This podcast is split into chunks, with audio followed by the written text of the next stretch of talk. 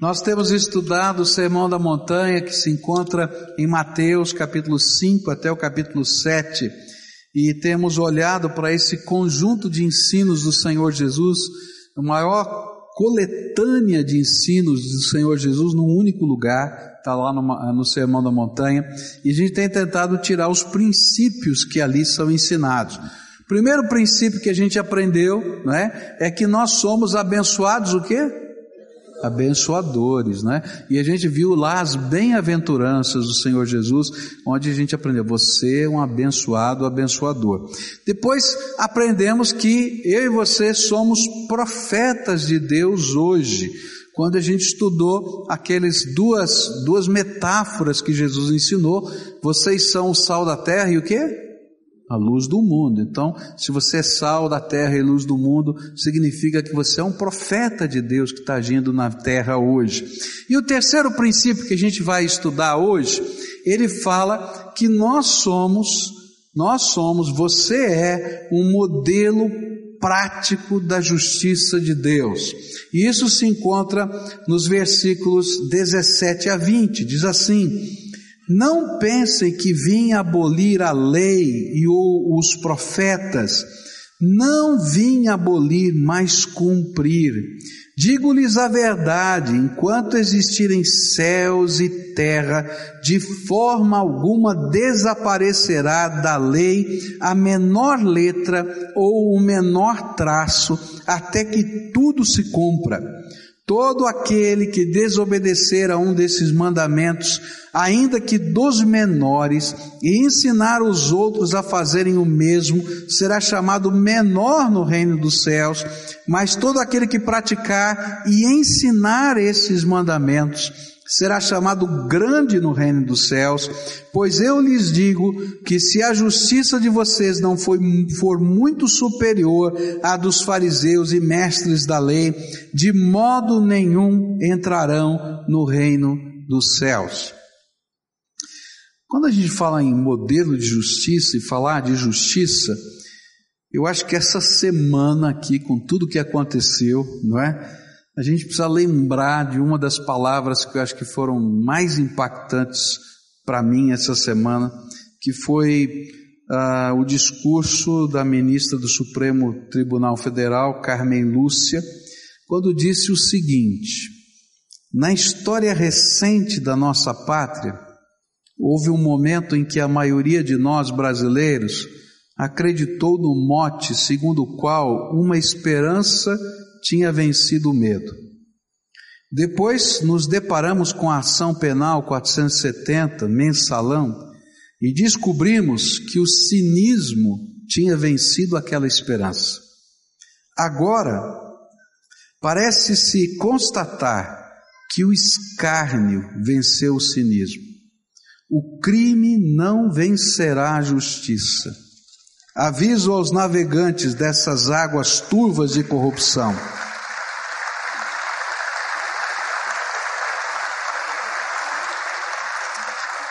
Aviso aos navegantes dessas águas turvas de corrupção e das iniquidades. Criminosos não passarão a navalha da desfaçatez e da confusão entre imunidade, impunidade e corrupção não passarão sobre os juízes e as juízas do Brasil, não passarão sobre novas esperanças do povo brasileiro, porque a decepção não pode estancar a vontade de acertar no espaço público. Não passarão sobre a Constituição do Brasil. Eu fiquei arrepiado, não é? Fala a verdade. Tem muita gente que ficou ah, envergonhado com a questão de ter sido preso um senador, eu vou ser sincero para você, eu fiquei, eu fiquei orgulhoso, porque esse é um sentido de justiça, que a justiça é para todos. E quando a gente fala de justiça, a gente vai entender que, um, que uma sociedade, um país, é, um, um grupo, seja ele qual for, quando não existe justiça, a gente vai entrar em colapso. Por isso é que a Bíblia vai dizer para a gente que existe um limite da iniquidade. Quando a gente vê a história, por exemplo, de Israel, vai descobrir que os povos de Canaã foram expulsos daquela região porque o limite da iniquidade havia chegado. E então Deus tem que intervir para que haja restauração da justiça. Então é nesse contexto que Jesus vai ensinar para a gente, tá? Que justiça é uma necessidade. Assim como a gente é sal da terra e luz do mundo, e essa é a vontade de Deus, Deus quer que os filhos dele se tornem nesta terra um modelo de justiça. Agora, grande problema disso é que como é que a gente pode ser modelo de justiça do jeito que a gente é? Né? Porque a Bíblia vai ensinar para a gente, e o próprio apóstolo Paulo vai falar isso de uma maneira muito séria lá no livro de Romanos. Ele vai dizer assim: o bem que quero fazer não faço, o mal que não quero fazer, isso faço. Que miserável homem eu sou. Agora, se Paulo falou isso, eu acho que você pode dizer, sou miserável também, fala a verdade. Então pode dizer para quem está do lado assim, miserável. Porque não tem um aqui que não seja, inclusive eu aqui. Porque nós somos pecadores, tá? Pode dizer, ó, pecador. Porque é verdade, nós somos pecadores. Então, em que sentido nós podemos ser modelo de justiça? E eu queria olhar para a palavra de Deus e entender como essa palavra do Senhor Jesus, tão séria, tá? Ela faz parte da minha vida e da sua vida. E a gente vai aprender que nós somos modelo de justiça porque Jesus veio para cumprir a lei e os profetas. Olha só os versículos 17 e 18. Não pensem que vim abolir a lei ou os profetas, não vim abolir, mas cumprir. Digo-lhes a verdade: enquanto existirem céus e terra, de forma alguma desaparecerá da lei a menor letra ou o menor traço, até que tudo se cumpra. Por isso é importante entender o que Jesus está ensinando. Tem gente que ensina que Jesus veio para cancelar a lei, tá? A Bíblia está dizendo com todas as letras que ele veio para quê? Para cumprir a lei. Então, a lei não foi cancelada. Por quê? Porque sem lei não há valores norteadores da vida. A gente tem que saber qual é o rumo. E eu preciso da palavra de Deus para saber qual é o rumo. Porque certo e errado é tudo subjetivo. Sem lei não há direitos e deveres. Sem lei não há justiça. Sabe o que substitui a justiça quando a gente tira toda a lei? Uma hipocrisia travestida de integridade progressista. O que, que, é isso que eu estou falando? Tá? A gente veste uma máscara tá? de hipocrisia, e diz que o nosso jeito de viver sem lei, na verdade, é uma integridade do progresso, do novo momento da vida. Então não tem mais certo e errado, não tem bom ou mal, é tudo misturado. Mas isso, na verdade, é uma hipocrisia travestida, tá? De progresso. Porque não tem como a gente viver numa sociedade, viver a vida dentro da casa, sem regras, sem leis. A gente pode naturalmente permear isso com amor, e é isso que Jesus quer, mas ele nunca disse que as leis, as regras, os valores seriam abolidos. Ao contrário, ele vai dizer que ele veio para cumprir toda a lei. Mas como é que Jesus cumpriu toda a lei? E aí a gente vai ter que entender isso. Por quê? Porque a lei revela a santidade de Deus. E Deus não pode negar quem Ele é, Deus é santo. Então, quando ele está falando do certo de errado, ele está revelando a santidade dele. Jesus veio cumprir a lei porque nós Quebramos essa lei naturalmente por causa do pecado que está em nós. Por isso você é esse miserável pecador que é. E eu também. Porque a carne que está em mim, ela se rebela contra a justiça de Deus, e isso é uma coisa natural. Se não houver uma intervenção de Deus, não vai haver mudança na minha vida. Mas Jesus veio e cumpriu a lei. Como é que ele cumpriu a lei? Ele cumpriu a lei moral de Deus. A lei moral de Deus, os dez mandamentos, tá? Aquilo que a gente entende como coisas interiores que fazem ah, o certo e errado. Jesus cumpriu integralmente a lei moral porque ele conseguiu viver nessa terra sem pecar. Por isso é que a Bíblia vai dizer que aquele que não tinha pecado, se fez pecado por nós, porque não haveria jeito de, de ele poder perdoar os nossos pecados se ele fosse pecador. Porque ele tinha que resolver o problema dele também. Mas porque ele era santo, sem pecado, cumprindo toda a lei moral, o sacrifício dele na cruz do Calvário tem poder para perdoar os nossos pecados. Então Jesus cumpriu toda a lei moral de Deus, que eu não consegui cumprir, que você não conseguiu cumprir, ele cumpriu, cumpriu. Mas ele não cumpriu só a lei moral, ele cumpriu também a lei cerimonial.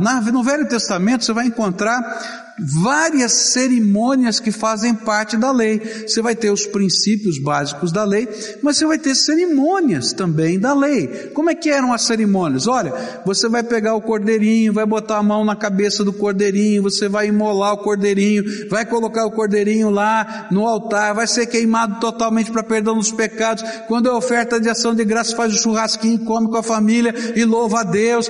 Tem tudo um monte de cerimônias, a roupa do sacerdote sacerdote e aquela coisa toda, tal, etc. Jesus cumpriu toda a lei cerimonial, sabe por quê? Porque a Bíblia diz que Ele é o Cordeiro de Deus que tira o pecado do mundo. O mesmo Senhor que é o Filho do Deus vivo, o mesmo Senhor que é o Deus encarnado, o mesmo Senhor que é sacerdote, que é profeta, que é rei, Ele é o Cordeiro de Deus que tomou meu lugar lá na cruz do Calvário. Está entendendo? Ele cumpriu toda a lei. Mas ele não cumpriu apenas a lei moral, a lei cerimonial, ele cumpriu também toda a profecia. Ele veio para cumprir os profetas. E havia uma mensagem central nas profecias do Velho Testamento. A mensagem central, ela vai aparecer desde o livro de Gênesis e vai percorrer todo o Velho Testamento. É uma promessa de Deus. Primeira promessa de Deus profética vai acontecer em Gênesis capítulo 3. No capítulo 3, o homem e a mulher pecam.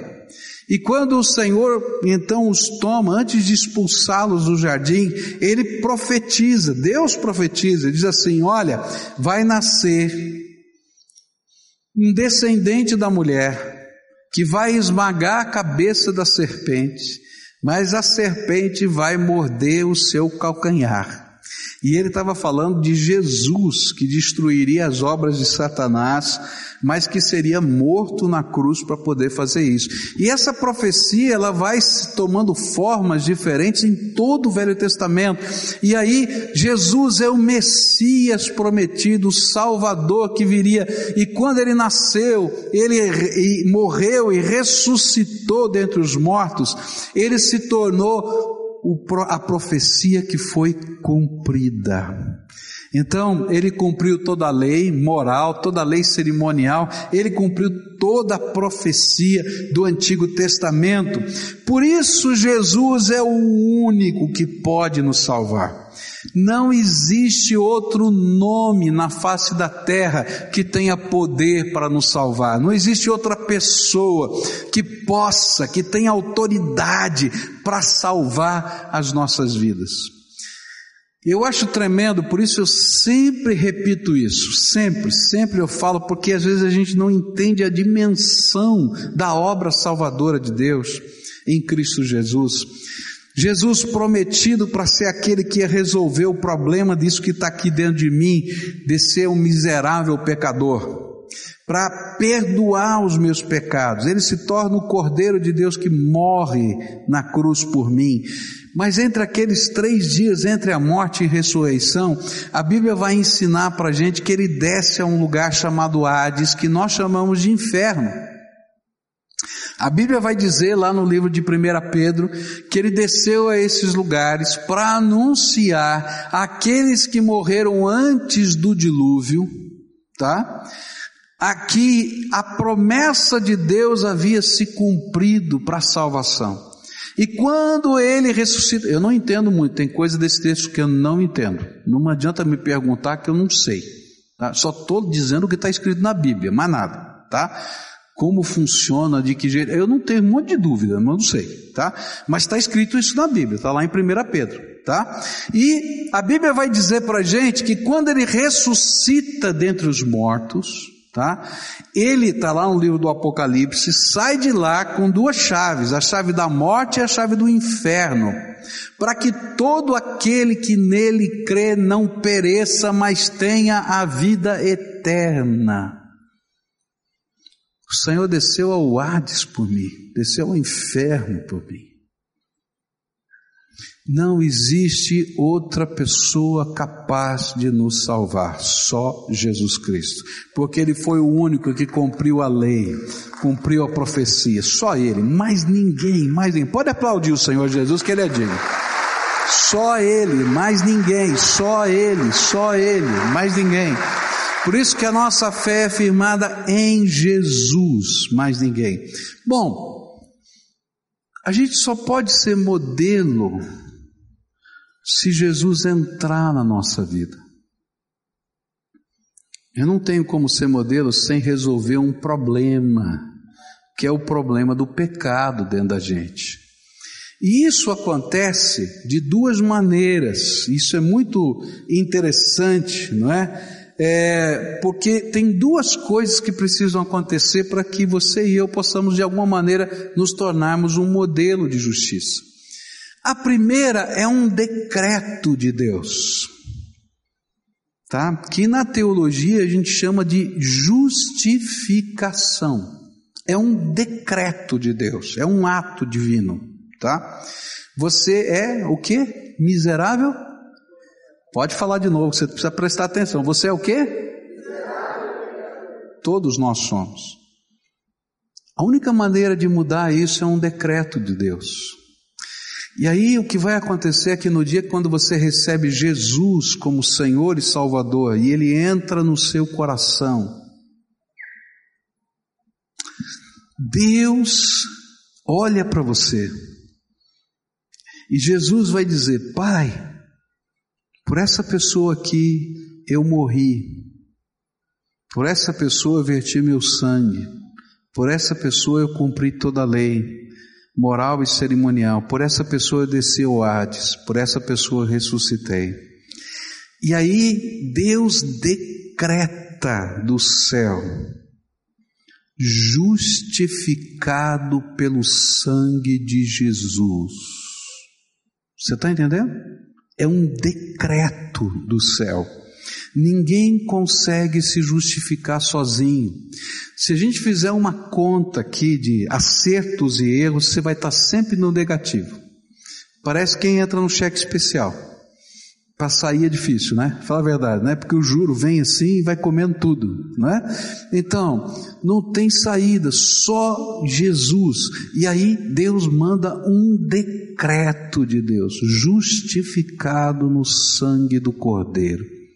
Por isso, o mesmo apóstolo Paulo que diz que miserável homem eu sou, no versículo seguinte ele vai dizer assim: Mas graças a Deus, porque já não existe nenhuma condenação para aqueles que estão em Cristo Jesus. Passaram da morte para a vida. É um decreto de Deus, graça derramada pelo poder do sangue de Jesus. Mas essa obra de ser modelo de justiça não para no decreto, porque senão seria uma grande incoerência de Deus na nossa vida. E aí então o que acontece? Deus vai nos ensinar que eu só posso ser um modelo de justiça pelo poder do Espírito Santo de Deus na nossa vida. E aí, o segundo passo nessa obra de Deus é que quando ele dá esse decreto, dele faz um outro milagre na nossa vida. Ele derrama o Espírito Santo dele sobre nós. E nós passamos a ser templo do Espírito Santo de Deus. O Espírito Santo de Deus vem dentro do nosso coração e sela o nosso coração com Ele, com, o Espírito Santo. A gente precisa entender o que significa selo. Para nós, o selo é uma estampa que a gente coloca no, no, é, num, num, cartão ou numa carta, não é? Mas naquele tempo o selo era um pouco diferente. Você pegava uma carta ou um documento, tá? Dobrava aquele documento, derramava cera sobre ele para fazer um lacre, tá? Pegava um sinete, que era um carimbo, uma espécie de carimbo de metal, mergulhava nessa cera quente, tá? E deixava a estampa ali do sinete, que era a marca do, do governador, do rei, do império, ou da pessoa, ou da família. Aquilo era um lacre. O que Deus está dizendo é que quando Ele derrama o Espírito Santo sobre você, quando você recebe Jesus como Senhor e Salvador, Ele decretou que você é justo, a obra não terminou, Ele derrama o Espírito Santo, e o Espírito Santo de Deus sela o teu coração e vai escrever lá: propriedade exclusiva do Senhor Jesus Cristo. Não é tremendo? E mais, por isso, o maligno não tem poder de lhe tocar. Lá no Evangelho, lá no livro de João, vai dizer que o maligno não lhe toca. Satanás não tem mais autoridade sobre a sua vida, porque o selo de Deus está lá. Mas não para aí essa bênção. Esse selo de Deus, o Espírito Santo, ele é aquele chamado lá no Novo Testamento de Paráclito, né? Aquele que anda do nosso lado. Ele é o nosso consolador. Ele é o professor particular. Vai dizer, vocês têm a unção do santo. Por isso, essa unção vos ensina todas as coisas. Ele vai nos ajudando e é pelo poder desse Espírito que nós começamos um dia de cada vez a ser transformados. E Deus começa a colocar esse modelo de justiça dentro de nós. E a gente não está perfeito, você continua sendo o quê? Miserável pecador. Mas agora você foi lavado com o sangue de Jesus. E o Espírito Santo que está dentro de você está dizendo: vamos mudar, vamos mudar. Isso aqui não pode continuar desse jeito. E de dentro para fora começa a obra da santificação. É tremendo isso, né? Porque a palavra de Deus vai nos dizer que só pelo poder do Espírito Santo nós conseguimos viver essa nova vida, com novos valores, com novos princípios, onde a lei de Deus é agora escrita no coração da gente. Olha as profecias. Jeremias 31, versículos 31 em diante vão dizer assim: o Senhor Deus diz: está chegando o tempo em que farei uma nova aliança com o povo de Israel e com o povo de Judá, e essa aliança não será como aquela que eu fiz com os antepassados deles no dia em que eu os peguei pela mão e os tirei da terra do Egito. E embora eu fosse o Deus deles, eles quebraram a minha aliança, sou eu o Senhor quem está falando, mas quando esse tempo chegar, farei com o povo de Israel esta aliança, eu porei a minha lei na mente deles e no coração deles, e escreverei, e escreverei, e a escreverei, e eu serei o Deus deles, e eles serão o meu povo, sou eu o Senhor quem está falando. A obra da santificação é quando Deus começa pelo poder do Espírito escrever a vontade dele, a lei dele dentro da gente. A gente começa a mudar aqui dentro. Ezequiel 36 vai dizer assim: Borrifarei água limpa sobre vocês e os purificarei de todos os seus ídolos e todas as coisas nojentas que vocês têm feito. Isso aqui é uma palavra profética do que a gente acabou de viver aqui hoje. Tá? É como se simbolicamente os pecados tivessem sido lavados, não é que a água do batismo fica com pecado boiando, não, tá? É a água normal, tá? É uma piscina lá, a gente trata com cloro, tal. Cloro não mata pecado, tá? Mata germes. Mas o que acontece?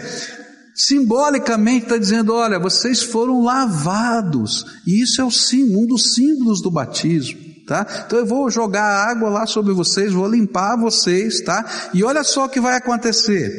E eu lhes darei um coração novo, e porei em vocês um espírito novo.